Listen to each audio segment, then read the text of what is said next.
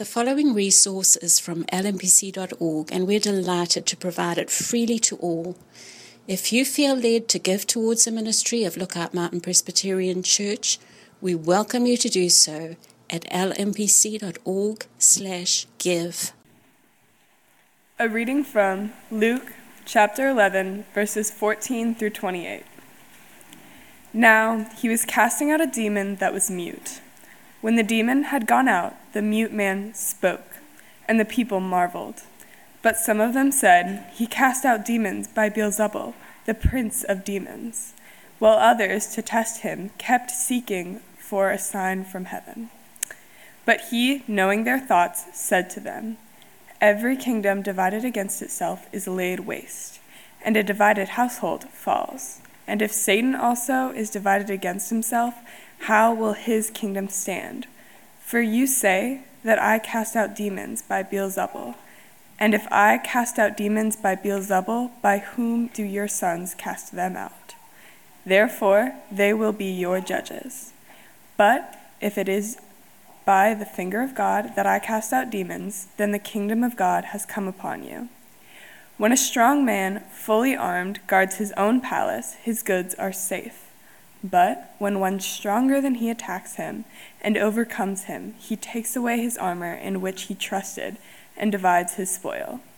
Whoever is not with me is against me, and whoever does not gather with me scatters. When the unclean spirit has gone out of a person, it passes through waterless places seeking rest. And finding none, it says, I will return to my house from which I came. And when it comes, it finds the house swept and put in order. Then it goes and brings seven other spirits more evil than itself, and they enter and dwell there. And the last state of that person is worse than the first. As he said these things, a woman in the crowd raised her voice and said to him, Blessed is the womb that bore you, and the breast at which you nursed. But he said, Blessed rather are those who hear the word of God and keep it. This is the word of the Lord. Please be seated.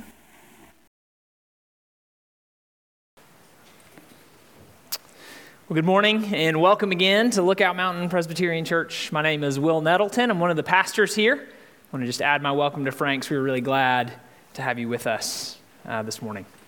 We are continuing our study in the Gospel of Luke, and just kind of by way of reminder and context, two weeks ago, we looked at a passage where Jesus invited Martha to join Mary and learn at his feet. And last week, we looked at a passage where Jesus taught his disciples to pray. And then Luke puts this account that we just had read for us right after all of that, and it raises a question. Why should any of these people who are listening to Jesus actually follow him? Why should any of these people in these stories actually follow Jesus? Why should Martha sit at his feet? Why should these disciples pray the way he says? I mean, what even gives him the right to form this band of followers, to shape their lives with his instruction? And our passage this morning actually provides the answer, or at least part of it. What gives Jesus the right is that he has come with the power and authority of God. Jesus has come with the power and authority of God himself. And they know that. They know he's come from God because of the work that he is doing, the signs that he is doing. As Jesus phrases it in verse 20, the kingdom of God has come upon them. Jesus is here to defeat evil, to do battle, and to win. Now, our passage is one of those that makes us, as modern, enlightened Westerners, deeply uncomfortable. Wonder what your response was, even as Margot read it for us, right? There's a lot of talk about demons and Satan and unclean spirits. And we should not have a lot of space for that, right, in our worldview. The idea of the devil has become something of a joke to us. Right? Later this week, we are all going to consume deviled eggs. Right? How they get that name? So sinfully delicious, depending on who's making them, right? What is that? That we would call them that, that it would become such a joke to us. It's important to remember that the Bible does not share our modern, purely materialistic worldview. The Bible does not share our modern, purely materialistic worldview. The Bible frames the reality of evil in our world as something with personal, malevolent force behind it. There is someone, something behind much of the evil we see in our world. And as our passage highlights, Jesus has come to defeat him. Jesus has come to do battle with him and to win.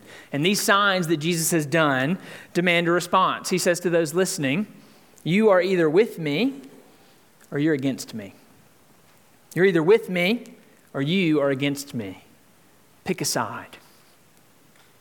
But in picking a side, as the woman cries out at the end of the passage, they're going to find more than just a side. They're going to find blessing in the family of God. You can see our outline in front of you in your bulletin there. Jesus' matchless power signals the arrival of God's kingdom, which one leaves no room for neutrality. We're going to see that in verses 14 through 23. Requires more than merely cleaning up our lives. We'll see that in verses 24 through 26. And then finally brings true blessing to those who hear and obey him in verses 27 and 28. That's our roadmap this morning. That's where we're going. Let me pause. We'll ask God to bless our time in his word together. Let's pray. Lord, your word is a lamp to our feet, a light to our path. We know that it is no empty word. We know that we don't live by bread alone, but on every one that comes from your mouth. And so we have gathered this morning, Lord, as the sheep of your pasture to be fed. Jesus, you said that you are our good shepherd, and your sheep know your voice.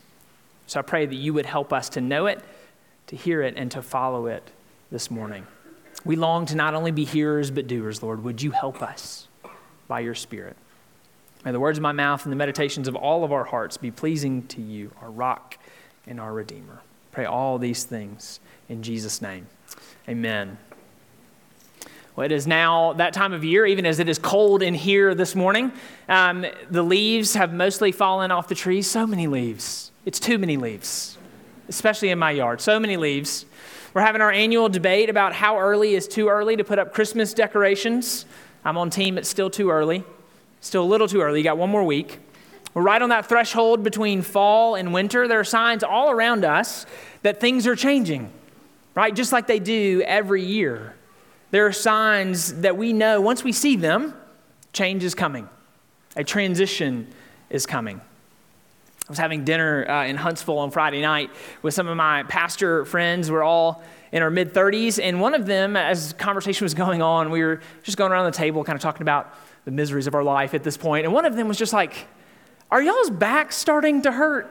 And there was just this rumble around the table as everyone was just like, Yes, what is that? Like, where did that come from? Our bodies are changing, right? It's happening. Change is coming. These signs that we've been warned about, we know a transition is coming upon us. In our passage, Jesus does this marvelous, powerful sign in verse 14. Luke tells us he casts out a demon that kept a man from being able to speak. It's a sign. But what everyone begins to ask around him is yeah, but like a sign of what? What does this sign really mean? And so the debate begins in verse 15. Some are saying he casts out demons by Beelzebul. For the Jewish people at this point, Beelzebul is just simply another name for Satan, right? The devil, the great enemy of God in Scripture. In fact, Jesus is going to use the names Satan and Beelzebul interchangeably in our passage. That's one perspective on this. He's doing it because he works for Satan. It's all a trick. Satan's letting him cast out demons to fool even more of us because he's really a false Messiah. Others in the crowd are skeptical. They're asking Jesus for more signs, a little more evidence to help them decide what they think, which side they're really on. And you begin to wonder, like, what would it really take for some of these people? Right? You, the signs that Jesus has done have been significant, and they want even more. And finally, Jesus picks up on that there's a debate happening, and he wades in in verse 17. It says, He, knowing their thoughts, said to them, Every kingdom divided against itself is laid waste, and a divided household falls. And if Satan also is divided against himself, how will his kingdom stand? For you say that I cast out demons by Beelzebul. And if I cast out demons by Beelzebul, by whom do your sons cast them out? Therefore, they will be your judges. But if it is by the finger of God that I cast out demons, then the kingdom of God has come upon you. So Jesus begins to respond. He deals with this idea that somehow he is secretly working for Satan as he casts out demons. And he asks them, why? That makes no sense. Why would he have me casting out demons? I mean, maybe you could imagine a scenario where, like, if this were true, if Jesus really were working in uh, cahoots with Satan, as it were, that maybe Jesus could cast out a demon or two right? To gain credibility and lead people astray as a false Messiah. But Jesus, if you've been following along in the Gospel of Luke, Jesus has been casting out a lot of demons. This is a very long con, if that's in fact what it is. Right? Satan is deeply in the red at this point, if that's all this is, some kind of ruse. Because Jesus has been casting out demon after demon after demon, pushing back evil everywhere that he has found it. His whole ministry has been defined by this. And so Jesus' point is that makes no sense. That would be unsustainable for the kingdom of darkness. That kingdom could not stand. And then Jesus gives the alternate explanation the kingdom of God has come upon you. The kingdom of God has come upon you. I'm doing these signs because God has sent me with his power and with his authority. I've been sent to push back this kingdom of darkness to bring healing and to bring victory. Jesus goes on to use an illustration in verses 21 and 22 of this strong man sitting in a castle, and he's got lots of guards protecting him and all of his things, as safe as he can possibly be. And he's safe, Jesus says, unless somebody stronger comes along. And Jesus' point is Satan's the guy in the castle, and someone stronger is here. Someone stronger is here. And then the payoff for all of this comes in verse 23 when Jesus says, Whoever is not with me is against me. Whoever does not gather with me scatters. Jesus makes clear that he is not on Satan's side, he is on God's side. His signs make that clear. And he asks the audience, in effect, So whose side are you on? Who will you be with? Do you want to be on the side of death and destruction and sickness and chaos? Or are you with me? Do you want to see sickness and sorrow and pain and death defeated? Where do you want to be? And Jesus makes it really clear, doesn't he? There is no way to be neutral. Everyone picks a side. There are no Switzerlands in this war. You are either with him or you are against him. Uh, I know that many of you are uh, tired of Lord of the Rings stories and sermons. I know that. I share your frustration. We do it too much. We really need to read more books. But sometimes it does fit. And so I'm going to do it this morning, promising you that I will not do it again until 2023, okay? if you let me get away with it this time, I will leave you alone for a month. Some of you remember from the books, right? There's a character named Treebeard. He's one of the Ents, the shepherds of the trees. And you know the story, there's a great war going on. And as he and his people are reluctant to pick a side, he has this great line. He says, I'm not altogether on anybody's side because nobody is altogether on my side. Not on anyone's because no one is on mine. And of course, eventually, the Ents do decide to join the good guys in the war. And he says, It is likely enough, my friends, that we are going to our doom, the last march of the Ents. But if we stayed at home and did nothing, doom would find us anyway, sooner or later. That thought has long been growing in our hearts, and that is why we are marching now. He realizes there is no sitting on the sideline. And Jesus makes a similar point. He tells the crowd, You are with me, or you are against me. There is no being neutral on Jesus. C.S. Lewis, another person we quote probably too much, has a great line in Mere Christianity where he talks about the day that we will meet Jesus, either when we die or when he returns. And he says, That will not be the time for choosing. It will be the time when we discover which side we really have chosen, whether we realized it or not. Whether we realized it or not.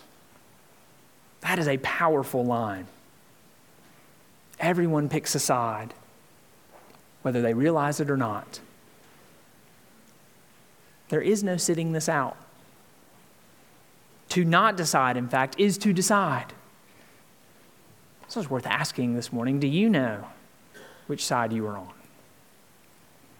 You chose to be on Jesus' side, to see darkness beaten back. The darkness in you, the darkness in this world. Or are you against him? Jesus says that his signs demand a response. We have to choose who we will serve. In verses 24 through 26, Jesus then goes on to use this somewhat cryptic illustration about an unclean spirit that leaves a person. And while it's gone, the person cleans up their life, they put it in order. But then the spirit comes back with seven others and goes back into the person, and the person is worse off than before. Why in the world is Jesus including this bizarre illustration here? I think that Jesus is still trying to drive home the cost of assuming that neutrality is possible. In this, in this metaphor, the, this illustration he uses, the person, this spirit, the unclean spirit leaves. And Jesus says the person then cleans up their house, that house being a metaphor for them, their life, their heart. But this person, Jesus says, makes no effort to guard themselves against the evil spirit's return. Unlike the strong man that Jesus has just mentioned in the last illustration, this person, for this person, there are no guards. There's no armor, there's no locking the door, there's no filling the house with something else. Instead, they have an empty house cleaned up and ready to be occupied by someone. And the evil spirit and his friends are all too happy to oblige. I think, in the context of the passage and in the context of the exorcisms that Jesus has been doing, his point is that those exorcisms are not enough on their own. It's not enough to empty out the house. Something else has got to fill it, or evil will be back. Sin will return. I think this is Jesus' way of repeating you are either with me or you are against me. Your life will be filled with something. And if you know that your life has been filled with all of the wrong things, it is not going to be enough to simply get your house in order, to simply modify your behavior, to pick up some new habits. Something else is going to have to fill your life. You've removed something from the throne of your life, someone else is going to have to sit there. Someone's going to have to be there to guard your life against anyone and anything that would try to take you back. It's not explicit in this passage, so I don't want to make too much of it, but the rest of the New Testament, I think, makes this very clear that if you believe in Jesus, right, who is that going to be? It will be the Holy Spirit. And the Holy Spirit, and those of us who follow Jesus, who have placed our faith in Him, who are united to Him, have the Spirit come and indwell us as He makes us a new creation. I asked you earlier, do you know which side you're on? Another way of driving at that question, do you know what is filling your life right now? Do you know what is filling your life right now? Is it God? Or is it something else? Have you seen the ugliness and the death inside of you and asked God to come in and change you? Or have you just been trying to clean up? Just try to clean up and hope for the best. Jesus offers you something better. It's what the man at the beginning of the passage got. Luke tells the story so quickly that it's almost easy to miss the beauty of what's happening. A man who could not talk got his voice back. Is that not amazing? Can you imagine being this man before he met Jesus? I mean, not able to talk in a culture where the primary means of communication is verbal. Literacy is a privilege, right? Writing materials are expensive. In effect, this man has no voice in more ways than one. And Jesus comes along and gives it back. As we talk about which side you're on, I know for some of you that can almost sound like militaristic, right? Like we're, we're ready to suit up with Jesus and take on the bad guys. But I want us to see that this is the war that Jesus is, rage, is, is waging. This is the battle that he is fighting, that he has come to give voice to the voiceless, that he has come to defeat the evil that has taken our lives away and brought in death and destruction. I mean, think about everything we see Jesus doing in the Gospels giving the blind their sight, healing those who can't walk, raising people from the dead. He is beating back the effects of death and the fall everywhere he finds them. He's bringing light and life to everyone he encounters, and he invites us to follow him in it. That's what he's asking when he asks us to choose a side. Do you want to see the world made right? While all this is going on, this brings us lastly to the woman who cries out in verses 27 and 28. She is so overwhelmed by the beauty of what Jesus is doing and saying that she cries out. Look back at those verses with me.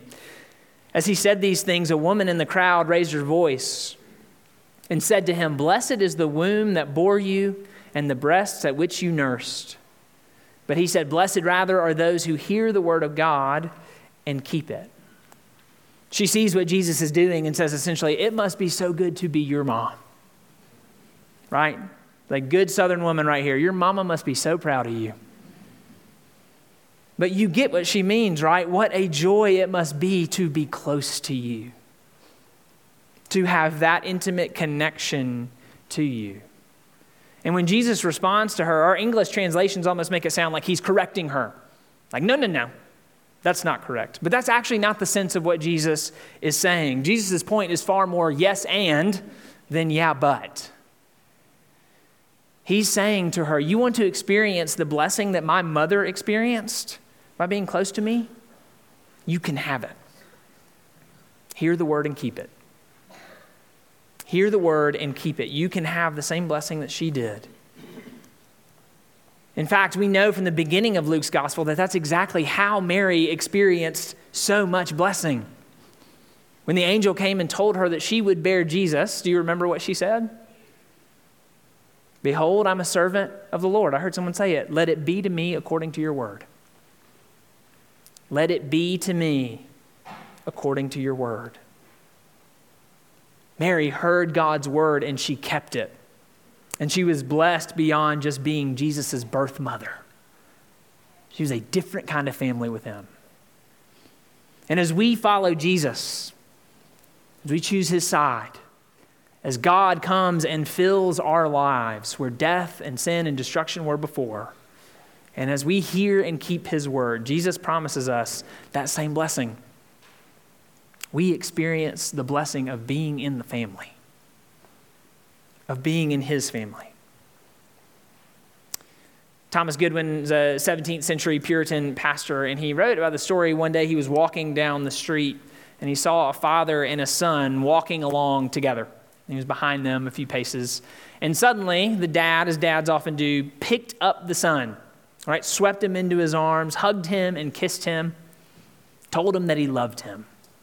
A scene that many of us have probably seen in grocery stores, in the park. You've seen it all over, right? Dads loving and doting on their son. And Goodwin asks the question Was the little boy more a son in the father's arms than he was down on the street? Objectively, right, the answer to that has to be no. There's no difference. He was just as much a son in his arms as he was on the street before but subjectively to the boy. And experientially, there was all the difference in the world. In his father's arms, he was experiencing his sonship. He was experiencing it in its fullness in that moment. This woman in Luke 11 is crying out and praising the blessing of being in Jesus' family, and his response is, You can be. You can have it. You can have it too. You can experience the blessed life, the life that you were made for. So, following Jesus is not merely choosing a side in a war. It is that, but it is more than that. It is being folded into the very family of God. Have you experienced that? Have you been folded into the family of God? Can I invite you to this morning? If you have, can I invite you to experience it again? To hear and keep the Word of God and experience the blessing that our Lord Jesus promises us. Amen. Let me pray.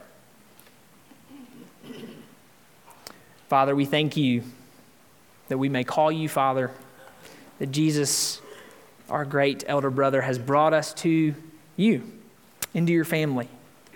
Thank you that we are children of God now, and that one day we are going to see Jesus face to face. For those of us who follow him, we will be like him because we see him as, we, as he is. Jesus, there is so much darkness and brokenness in this world.